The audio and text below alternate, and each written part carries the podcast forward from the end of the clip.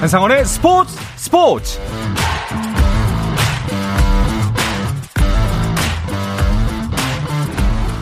스포츠가 있는 저녁 어떠신가요? 아나운서 한상원입니다.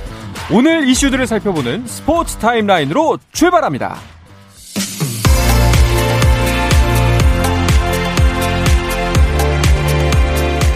네, 새로운 매치업으로 시작된 프로야구 주말 3연전부터 볼까요? SSG가 반환점을 앞둔 지금까지도 1위 자리를 흔들림 없이 지켜내고 있는 가운데 오늘은 마운드의 중심 폰트가 기아와의 주말 3연전 첫 경기에 나섰습니다. 그런데 기아가 폰트의 마운드를 흔들며 4패 4득점을 올렸는데요. 새로운 거포 전이산이 연타석 홈런을 쳐내면서 추격하고 있습니다. 5회 말 현재 5대5 동점입니다. SSG를 1.5 경기 차로 추격하고 있는 키움은 하나를 상대합니다. 오늘은 최하위 한화의 공격이 뜨겁습니다. 김인환의 홈런까지 더하며 2위 키움을 리드하고 있는데요. 7회 초 현재 한화가 키움을 4대 2로 앞서고 있습니다. 자, 어제 박병호의 26호 홈런이 나온 KT의 경기도 궁금합니다. 고영표 선발로 두산을 상대하고 있는데요. 3회 말 강백호가 허벅지 통증을 호소하며 들것에 실려나가 걱정을 더했습니다. 하지만 KT가 모든 선수 출루에 성공하면서 역전에 성공했습니다. 5회 초 8대 5로 KT가 앞서고 있습니다. 네, 다음은 잠실구장을 볼까요? 롯데 대 LG의 경기가 진행 중인데요. 6월에 최고 승률을 기록한 LG 7월의 시작은 어떨까요? 아직까지는 롯데와 팽팽한 접전을 펼치고 있습니다. 두 팀 모두 득점 기회를 살리지 못하고 답답한 모습을 보여주고 있습니다. 6회 초 1대 1입니다. 자, 그리고 창원에서 열릴 예정이었던 삼성과 NC의 대결은 비로 인해서 취소됐습니다. 네, 브라질 국가대표 공격수 히샬리송이 토트넘으로 이적해 손흥민의 동료가 됐습니다. 히샬리송의 이적에 합의한 토트넘과 에버턴은 공식 발표를 거쳐 이적 사실을 발표했는데요. 계약 기간은 구단 공식 발표에 따르면 2027년까지고 히샬리송의 이적료는 약 6천만 파운드, 약 945억 원으로 알려졌습니다. 미국 프로야구 메이저리그 탬파베이 레이스의 일루수 최지만이 2022 올스타전 포지션별 팬 결선 투표 최종 2인에 포함되지 못했습니다. MLB 사무국은 양대 리그 각 부문 결선 투표 진출자를 발표하면서 아메리칸 리그 일루수 부문은 토론토 블루제이스의 간판 타자 블라디미르 게레로 주니어와 시애틀 매리너스의 강타자 타이 프랜스가 경쟁한다고 밝혔습니다. 최지만의 올스타전 선발 출전은 무산됐지만 감독, 선수 추천을 통해서 출전 가능성은 여전히 남아 있습니다.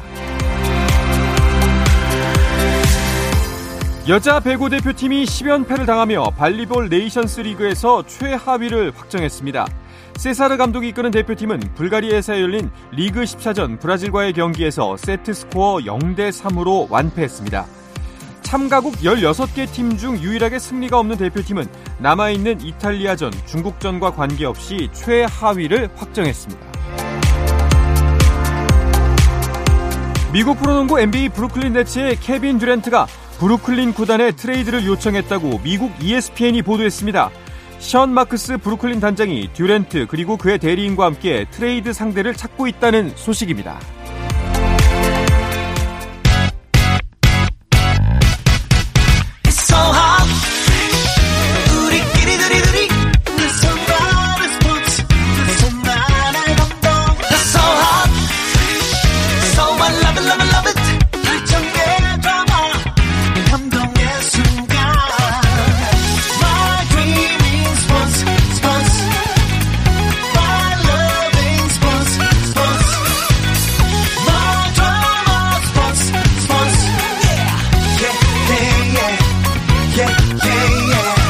스포츠 스포츠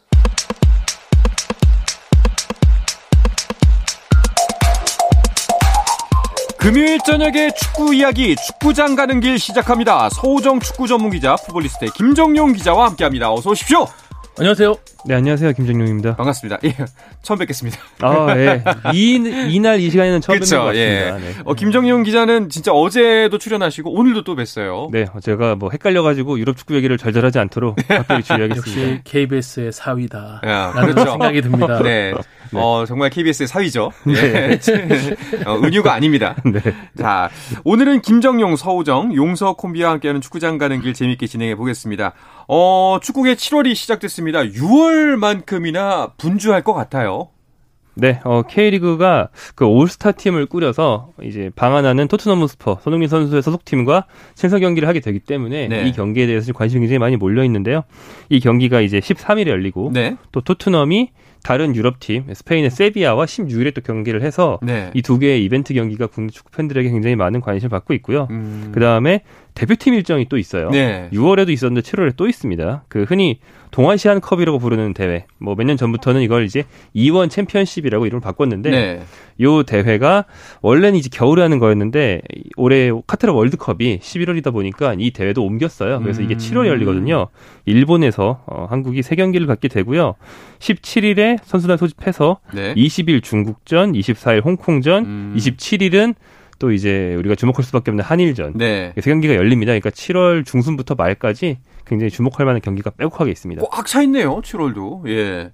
그 토트넘과의 경기에 참가할 팀 K리그 감독에는 전북 현대 김상식 감독이 선임이 됐다고 발표가 났습니다. 네, 과거의 어떤 올스타전이라든가 뭐 2019년에 사실은 별로 떠오르고 떠오르고 싶지 않은 기억이지만은 네.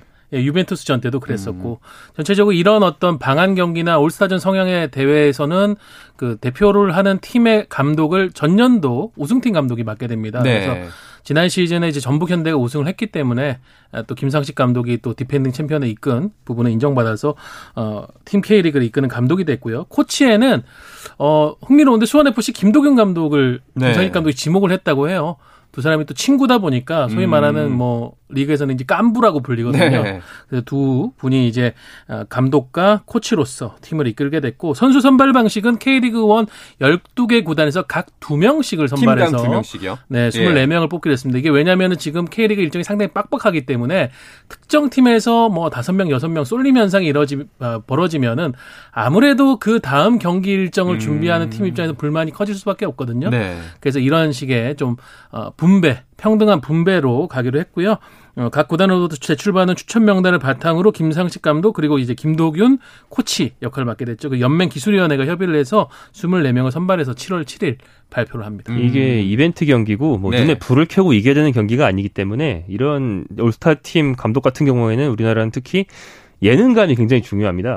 어, 그래요. 김상식 감독이 상당히 재밌어요. 음. 예, 언변이 굉장히 좀 유쾌한 언변을 많이 하시고 네. 김도균 감독 역시 좀 소탈하고 재밌는 매력이 있기 때문에 좋은 인선이 아닌가 생각이 어, 됩니다. 확실히 팬들이 굉장히 만족할 만한 경기에 펼쳐질 것 같다라는 예상이 되네요. 아니 근데 제가 이제 앞서 그 단신에서도 말씀을 드렸었는데 히샤를리송이 토트넘 이적이 확정이 됐잖아요. 그러면은 브라질전 때 왔었고 또 오는 건가요? 네, 뭐 한 한 달 만에 한국을 두 번으로 오게 되는 어, 셈이 되는 그래요? 건데 네. 예. 지난번엔 정말 길게 왔었죠. 그래서 뭐 에버랜드도 가고 뭐 남산 타워도 가고 서울 인- 인근의 온갖 명소들을 돌아다녔는데 네. 이번에는 뭐 그럴 정도의 시간 여유는 없지만 토트넘의 일원으로서 팬 서비스를 많이 하게 스케줄이 잡혀 있거든요. 그래서 음. 역시나 좀 한국 팬들과의 접점을 좀 가지고 가게 될 것 같고 지난번 브라질과 경기에서는 한국과 그 브라질 경기였으니까 손흥민과 히샬리송이 둘 다 선발 선수로서 네. 맞부, 맞대결을 했어요. 근데 이번에는 같은 팀에서 뛰는 모습을 또 볼 수 있겠습니다. 그 히샤를리송이 가이드하는 건 아닌가 모르겠어요. 아, 네, 진짜. 그, 지금 아직 뭐 공식적으로 알려진 건 아니지만은 당시 브라질 대표팀이 썼던 숙소와 동일한 호텔을 오. 토트넘도 지금 사용할 계획으로 알려져 있거든요.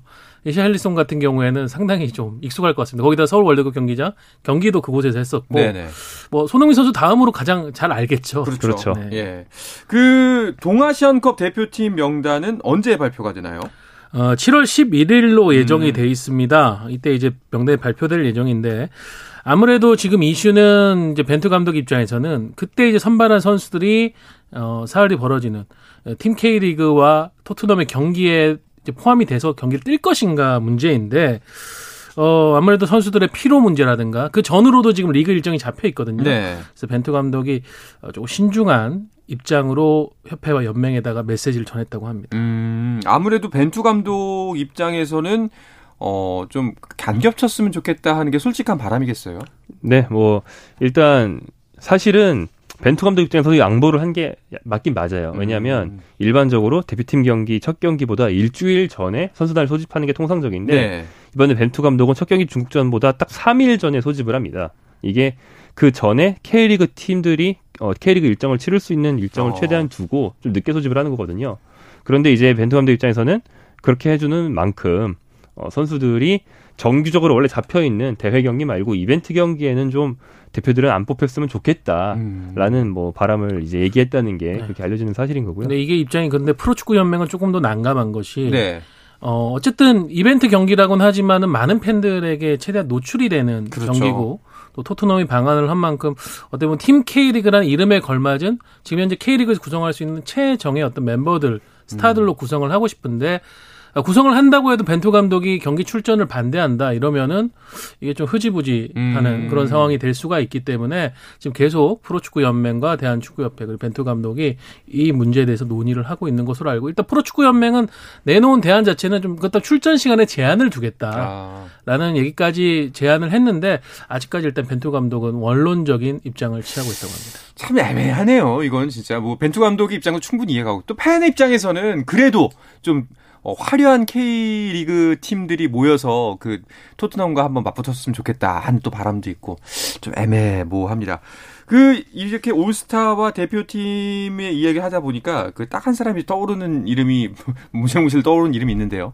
네, 뭐 이승우 선수. 예. 사실은 벤투 감독이 그동안 이승우 선수를 안 뽑았기 때문에 이런 선수들이 만약에 벤투 감독의 명단에 안 들어가면 자연스럽게 음. 팀 K리그 그 올스타 팀에서 간판 스타를 하면 되거든요. 그렇죠. 하지만 뭐 사실 이승우 선수 입장에서는 뭐 나는 올스타가 더 좋고 대표팀이 싫다 이럴 일은 절대 없고 음. 뭐 둘다 뽑히고 싶을 텐데 어, 이승우 선수가 최근 대표팀에 뽑혀야 되는 게 아니냐라는 게 여론으로 일단 뭐 팬들 사이에서 먼저 그런 의견이 나오는 것 같아요. 음. 이승우 선수 최근 4경기 연속 득점을 하면서 시즌 8호 골을 넣었고요. 네. 이는 이제 엄원상, 김대원 등 이 선수들 다 어, 이승우보다 더 늦은 시기, 그러니까 최근에 대표팀에 뽑혔던 대표팀 경쟁자들이거든요.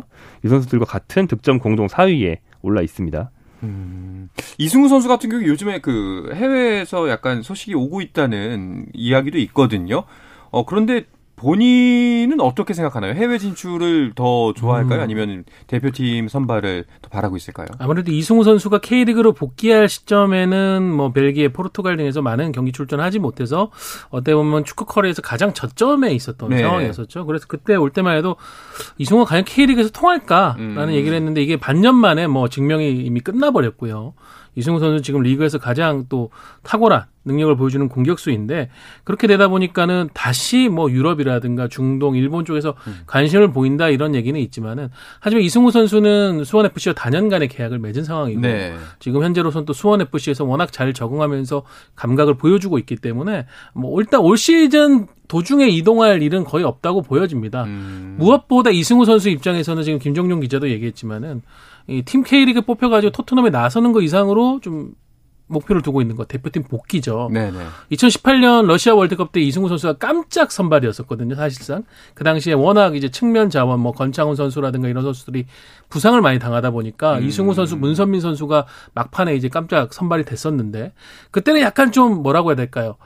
어, 완벽한 포지셔닝을 갖고 월드컵에 참가한 건 좀 아니었다는 그런 이미지를 줬기 때문에 4년이 지난 지금은 월드컵에 가서 당당하게 뭔가 자신을 보여주고 싶은 그런 마음도 있을 거거든요. 근데 네. 벤투 감독이 뽑아만 준다면 언제든지 갈 준비는 돼 있을 것 음, 같습니다. 지금 보면은 이제 뭐 기량이 올라오는 모습들을 보면 어, 충분히 기회는 있을 것 같은데 중요한 거는 이제 벤투 감독이 뽑느냐 안 뽑느냐 이쪽 마음에 달린 거잖아요. 네, 그렇죠. 뭐 그 벤투 감독 마음속에 들어가 볼 수가 없다 보니까 뭐 주위에서 일단 많은 얘기가 나오고 있는데 이를테면 이승우 선수를 적극적으로 수원 FC로 데려왔던 김도경 감독 같은 경우는 최근에 공개적으로 얘기를 했어요. 그러니까 벤투 감독이 어떤 생각하는지 저는 모르지만 충분히 뽑히면 가능성이 있는 선수고 음. 대표팀 안에서도 역량을 보여줄 수 있는 선수다. 네. 그러면서 90분 풀타임은 무리일 수 있지만 한 30분이나 60분 정도 음. 짧은 시간 동안 우리 수원 FC에서 해주는 것처럼 팀이 어떤 공격적인 활로를 찾아야 될 때 변수를 만들어주는 역할을 충분히 해줄 수 있다라면서 벤투 감독에게 좀 자기 애제자를 좀 대신 광고해주는 네. 뭐 그런 말도 했습니다. 근데 우리가 예전에도 한번 이런 얘기를 나눴던 적이 있는 것 같은데, 그런데 벤투 감독이 원하는 선수상은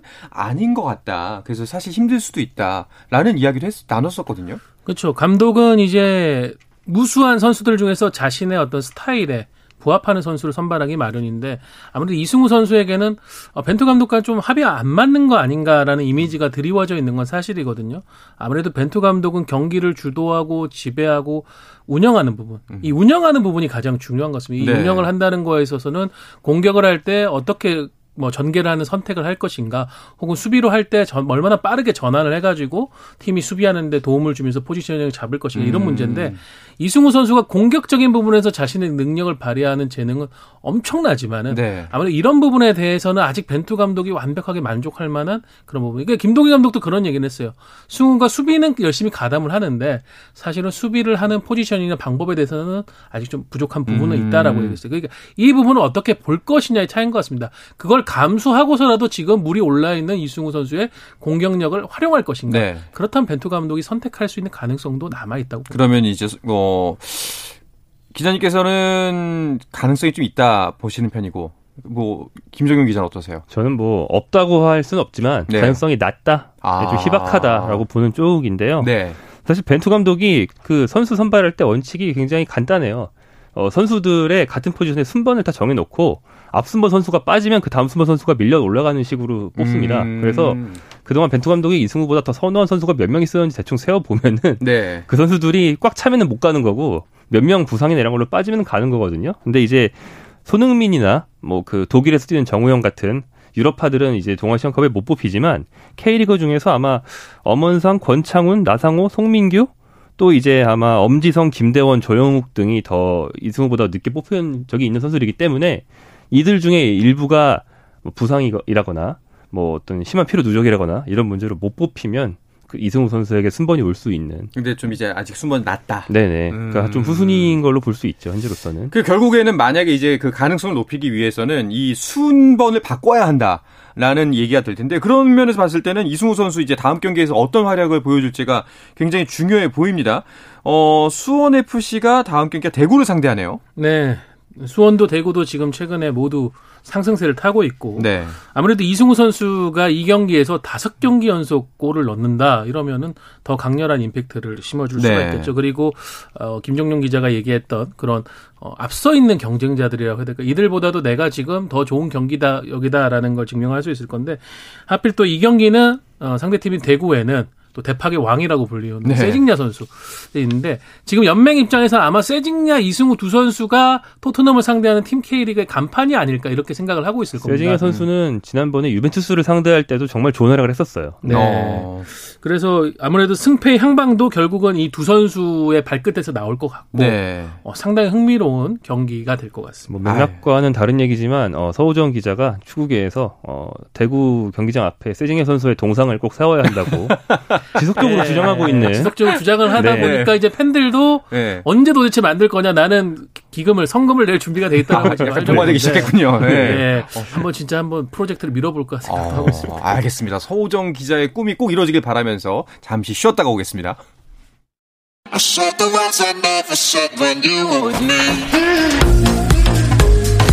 국내 유일 스포츠 매거진 라디오 한상원의 스포츠 스포츠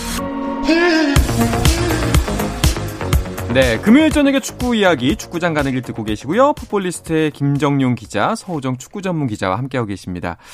어, 자 이제 순위표를 한번 살펴볼까 하는데요. 그 선두와 최하위 위에는 순위가 굉장히 촘촘하게 나열이 현재 돼 있네요. 네, 네. 뭐 승점 차, 승점을 볼 때는 울산 현대가 네. 독주 중이라는 건 여전합니다. 하지만 사실은 그 2위 그룹과의 어떤 기세 면에서나 실제 승점 차이에서나 좀 차이가 서서히 줄어들고 있는 거는 맞아요. 최근 음. 울산이 3경기에서 1승 1무 1패에 그쳤고 그 중에 패배는 또 바로 밑에 추격하고 있는 전북과의 맞대결에서 한 패배였기 때문에 네. 승점차가 좀 줄었습니다. 그리고 이제 울산은 FA컵도 최근 있었는데 2부 부천과 연장 혈투 를 벌이면서 간신히 이제 올라가는 모습도 있었고 요즘 기세가 좀 꺾였어요. 어. 2위부터는 전북, 제주, 인천, 포항 순서로 좀 촘촘하게 늘어서 있고요. 중위권에는 6위부터 대구, 서울, 수원FC, 김천 정도가 있고 강원과 수원, 삼성은 하위권으로 볼 수 있겠고요. 네. 사실 뭐 늘 이제 강등이 벌써부터 좀 유력해진 거 아니냐는 우려를 많이 받고 있는 성남 FC가 여전히 최하위에 약간 동떨어져 있습니다. 그렇군요. 자, 이제 주말에 19라운드가 펼쳐질 텐데요. 어떤 대결이 예정이 돼 있죠? 네, 어, 뭐, 제주와 서울의 맞대결 네. 펼쳐지고요. 포항과 울산의 이 동해안 더비, 역시 뭐 언제나 음. 동해안 더비는 관심을 모읍니다. 그 추격하고 있는 2위 전북은 이제 김천 원정을 떠나고요. 최하위의 성남은, 어, 최근 어, 대승을 거둔 강원과 만나게 됩니다. 대구와 수원FC 아까 전에 이제 세징야 선수, 이승우 선수 예. 대결 얘기 드렸죠. 그리고 마지막으로, 아, 최근 위기에 몰려 있는 예, 음. 뭐이 팀이 진짜 최근에 가장 위기의 팀이라고 할 수 있는데 수원 삼성이 홈에서 무고사 선수가 이적한 인천을 상대해야 합니다.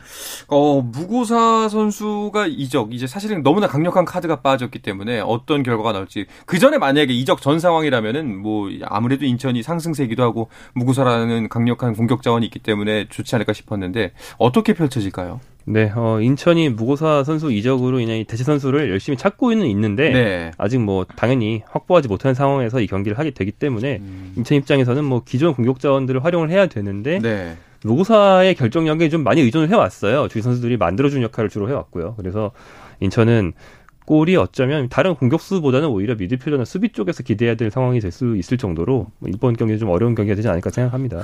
무고사 선수가 14골을 넣고 있었잖아요. 네. 이게 팀 득점의 60%가 넘거든요. 음. 그러니까 사실상 무고사가 빠졌다고 하면은 팀 득점력이 절반 정도가 줄어든다 라고 예상을 해야 된다면은 조성환 감독 머리가 상당히 좀 그렇죠. 예, 복잡한 게 사실입니다. 자, 그리고 이제 그 이쪽에서 공격수 자리가 하나 빠졌기 때문에 그 여름 이적 시장 분위기도 좀 활기를 띠지 않을까 싶기도 한데요. 어, 자연스러운 연쇄 반응이라고 생각을 예. 합니다. 리그에서 가장 우월한 능력을 보여주던 선수가 나갔고 어쨌든 인천은 그 선수가 나가면서 남긴 이적료나 자녀 연봉이 있기 때문에 이걸 투자해 가지고 새로운 선수를 데려와야 된다. 그러면은 지금 현재 리그에서 입지가 조금 불안한 선수들에게 자연스럽게 관심이 가게 되거든요. 일단 인천이 가장 관심을 보인 선수는 2년 연속 K리그 2 득점왕을 차지한 부산의 안병준 선수입니다. 어. 안병준 선수도 K리그 2는 이미 정복을 했는데 뭔가 일부 리그로 이적하는 상황이 잘 이루어지지 않다 보니까 좌절을 하고 있었지만 올 여름엔 좀 반드시 좀 일부 리그로 가고 싶다라는 의사를 밝히고 있거든요. 네. 그래서 인천이 안병준 선수와도 접촉을 하고 있고 또 다른 선수 이제 전북의 일류첸코 선수가 있는데요. 일류첸코 선수는 지금 올 시즌 두 골밖에 넣지 못해서 이전과 다른 좀 슬럼프에 빠져 있지만은 여전히 뭐 인천, 수원, 서울 많은 공격수를 필요로 하는 팀들이 어, 체크를 하고 있습니다. 그리고 울산이 지난 3월 영입한 헝가리 공격수 마크 코스타 선수인데 약간 팀 내외적으로 합이 맞지 않다 보니까 이 선수를 좀 조기에 정리하는 분위기가 됐거든요. 그래서 네. 이 선수도 지금 임대 혹은 이적으로 옮길 수 있다는 가능성이 언급되고 있어서 뭐 무고사 선수의 대체자가 될 수도 있고요. 이 선수들이 아니면 지금 공격력이 아쉬운 뭐 수원이라든가 네. 서울 이런 팀들도 모두 이 선수들 노리고 있습니다. 네.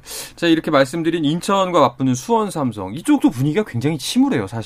네, 어, 네. 수원 삼성이 그 이병근 감독이 오면서 일시적으로 상승세를 타는 것 싶었는데 일단 경기력 자체를 많이 끌어올리지 못해서 다시 침 침체에 들어갔고요. 그리고 최근에는 뭐 팬들 사이에서의 좀 논란도 있었죠. 그러면서 음. 경기장 안팎에서 수원 삼성은 좀 분위기가 대체로 좋지 않고 이런 상황을 좀 타개하기 위해서 이제 선수 영입을 통해서 뭐 좀 반전을 일으켜보려고 노력을 하고 있는데 일본 선수, 일본 국가대표 출신의 사이토라는 공격수도 네. 영입을 했고 그리고 이제 이병근 감독이 원래 쓸 생각이 좀 없었던 원래 있던 공격수 한석희 선수를 전남 드래곤즈로 보내고 대신 젊은 미드필더 어, 정호진 선수를 받아오는 트레이드도 어, 임- 맛 임대 트레이드도 단행을 했습니다. 음. 어, 여러 가지 각고의 노력을 펼치고 있긴 한데 그 삼성 의 문제점은 어디에 있는 걸까요? 네, 수원 삼성이 이제 이병근 감독이 오고 나서 굉장히 좀 투지 넘치는 플레이를 펼치면서 네. 무패 행진으로 가고 있었는데 최근에는 리그 3연패 포함 어, 주중에 있었던 FA컵까지 4연패에 빠졌고요. 특히 최근 두 경기에선 수원 FC, 전북 현대에 모두 3실점을 하면서 무너졌습니다. 공격적으로 이제 많은 기대를 하고 데려온 덴마크 출신의 공격수 세바스티안 그로닝 선수가 지금 너무 심한 부진에 빠져 있어요. 음. 사실 이제 그로닝을 빠르게 우리가 결정을 하고 처분을 해야 되는 거 아니냐 이런 목소리가 나올 정도로 네. 지금 좀 그- 그로닝 선수에 대한 신뢰는 팀 내외부 적으로 많이 무너진 상태고요. 수비 라인도 지금 앞서 얘기 드렸다시피 두 경기 연속 3실점. 이 부분에 대한 재건이 상당히 중요한데 이런 분위기로 가게 되면 수원이 지금 K리그 1에서 가장 안 좋은 상황으로 가고 있는 거거든요. 네. 오히려 성남은 지금 끈끈하게 버티면서 무승부라도 챙기고 있는데 수원이 이렇게 무너진다면은 어떻게 보면 명가에게 강등의 위기가. 이루어질 수도 있다라는 우려가 듭니다. 어, 알겠습니다. 정말 수원에서는 여러모로 뭐 경기도 그렇고 경기장 바깥의 소식도 그렇고 참 안 좋은 분위기가 계속 이어지고 있는 것 같습니다. 그리고 아까 말씀하셨던 그 19라운드에서는 어, 역사와 전통을 자랑하는 동해안 더비가 예정돼 있네요. 네, 포항 스틸러스와 울산 현대의 네. 대결이죠. 동해안에 붙어 있는 두 팀의 가까운 팀들 간의 대결인데 이 두 팀은 정말 치열한 라이벌전이고 상대 전적이 경기 수도 많고 굉장히 팽팽해요. 한쪽으로 기울지 않았어요. 음. 통산 전적이 포항 입장에서 62승 51무 58패로 거의 양 팀의 승패가 같습니다. 오, 그렇네요. 네, 그리고 이제 포항이 최근 동해안 더비 10번에서는 3승 1무 6패로 밀리고 있긴 한데 포항이 또 이런 와중에서 오히려 중요한 경기에서는 울산의 덜미를 확 잡으면서 음. 울산을 자꾸 무관으로 만든다든지 뭐 아시아 축구연맹 챔피언스리그 4강에서 울산을 잡고 자기들이 올라간다든지 또 그러니까 포항이 객관적인 전력이 이제 울산이 더 강하니까 네. 확률은 밀려도 중요한 경기에선 잡아요. 뭐 이런 음. 굉장히 재밌는 경, 관계를 형성하고 있죠. 그러니까요. 그 말씀대로 진짜 뭐 구, 꼭 순위대로 경기 결과가 나오진 않는데 어, 두 분께서는 어떻게 될 거라고 예측을 하세요? 일단 양 팀 모두 주중에 FA컵을 치렀습니다. 네. 결과는 이제 상반됐는데요. 포항은 대구에게 패해서 이제 8강에 탈락했고 울산은 부천을 상대로 고전을 했지만 어쨌든 승부차기 승리로 올라갔습니다. 체력 소모는 어떻게 보면 울산이 조금 더 심한 상황에서 원정까지 지금 나가야 하는 상황. 음. 어 그렇지만 스쿼드 자체는 울산이 조금 두텁기 때문에 제가 볼 때는 원정이지만 울산이 어느 정도 유리한 감이 있지 않나 싶지만 네. 김정용 기자 얘기대로 중요한 순간마다 울산의 발목을 낚아채는 게 포항의 주특기이기 때문에 네. 어 저는 최소 무승부 정도가 나오지 않을까. 어. 또 팽팽한 경기. 저도 네. 비슷해요. 그러니까 어떤 어, 오히려 이제 울산이 승승장구하고 있거나 포항이 좀 저도 티가 안 날 때는 포항이 눈에 안 띄게 몇 번 져요. 음. 사람들이 다 주목할 때는 포항이 이기는 아. 그런 좀 재밌는 관계가 있습니다. 알겠습니다. 네. 저 앞서 이적 시장 이야기 잠깐 했었는데 그 황인범 선수 그리고 김진수 선수는 앞으로 거치가 어떻게 되는 건가요? 두 선수의 상황이 조금 대조적인데요. 황인범 선수는 이제 어제자로 어, 계약이 만료가 됐습니다. 네. 계약이 만료됐는데 지금 유럽 쪽 진출이 일단 우선순위다 보니까 어, 서울 쪽에서는 계속 좀 잔류를 해달라 올해 음. 말까지는 요청을 받았지만 어, 황희모 선수가 유럽 측하고의 소통을 이미 하고 나서 거기서 마음에 드는 오퍼가 없을 경우 서울과 대화를 하겠다라는 입장이고요. 네. 김진수 선수는 반대로 어, 본인이 이제 원소팀 사우디 알라스르 쪽에 적극적인 의사 표명을 하면서 전북에서 1년 더 임대로 남겠다라는 음. 입장을 받아들여서 어, 전북이 지금 알라스르 측과 임대 협상을 위한 지금 좀 마지막 상황으로 가고 있어서 김진수 선수는 올 시즌까지 뭐 전북에 계속 뛸 것 같습니다. 그렇군요. 알겠습니다. 마지막으로 그 여자 대표팀 소식도 간략하게 전해주시죠. 네, 여자 대표팀도 역시 남자와 마찬가지로 동아시안컵을 갔는데요. 이번 대표팀 명단이 발표가 됐습니다. 이젠 지소연 선수가 들어서 국내파가 됐죠. 또 국내파에서 정말 오랫동안 대표팀에서 화제를 많이 모았던 박은선 선수가 복귀를 했어요. 여기에 해외 파인 조소연, 이영주 선수까지 수집하면서 굉장히 강력한 여자 대표팀 볼 수 있을 것 같습니다. 네, 잘하겠습니다. 자, 이 이야기를 끝으로 금요일 저녁에 축구 이야기 축구장 가는 길 마치도록 하겠습니다. 서우정 축구 전문 기자, 풋볼리스트 김정용 기자와 함께했습니다. 고맙습니다. 감사합니다. 고맙습니다. 네, 주말 스포츠 스포츠는 9시 20분부터 함께 하실 수 있습니다. 저는 월요일 저녁 8시 30분에 다시 돌아오겠습니다. 아나운서 한상원이었습니다. 스포츠 스포츠!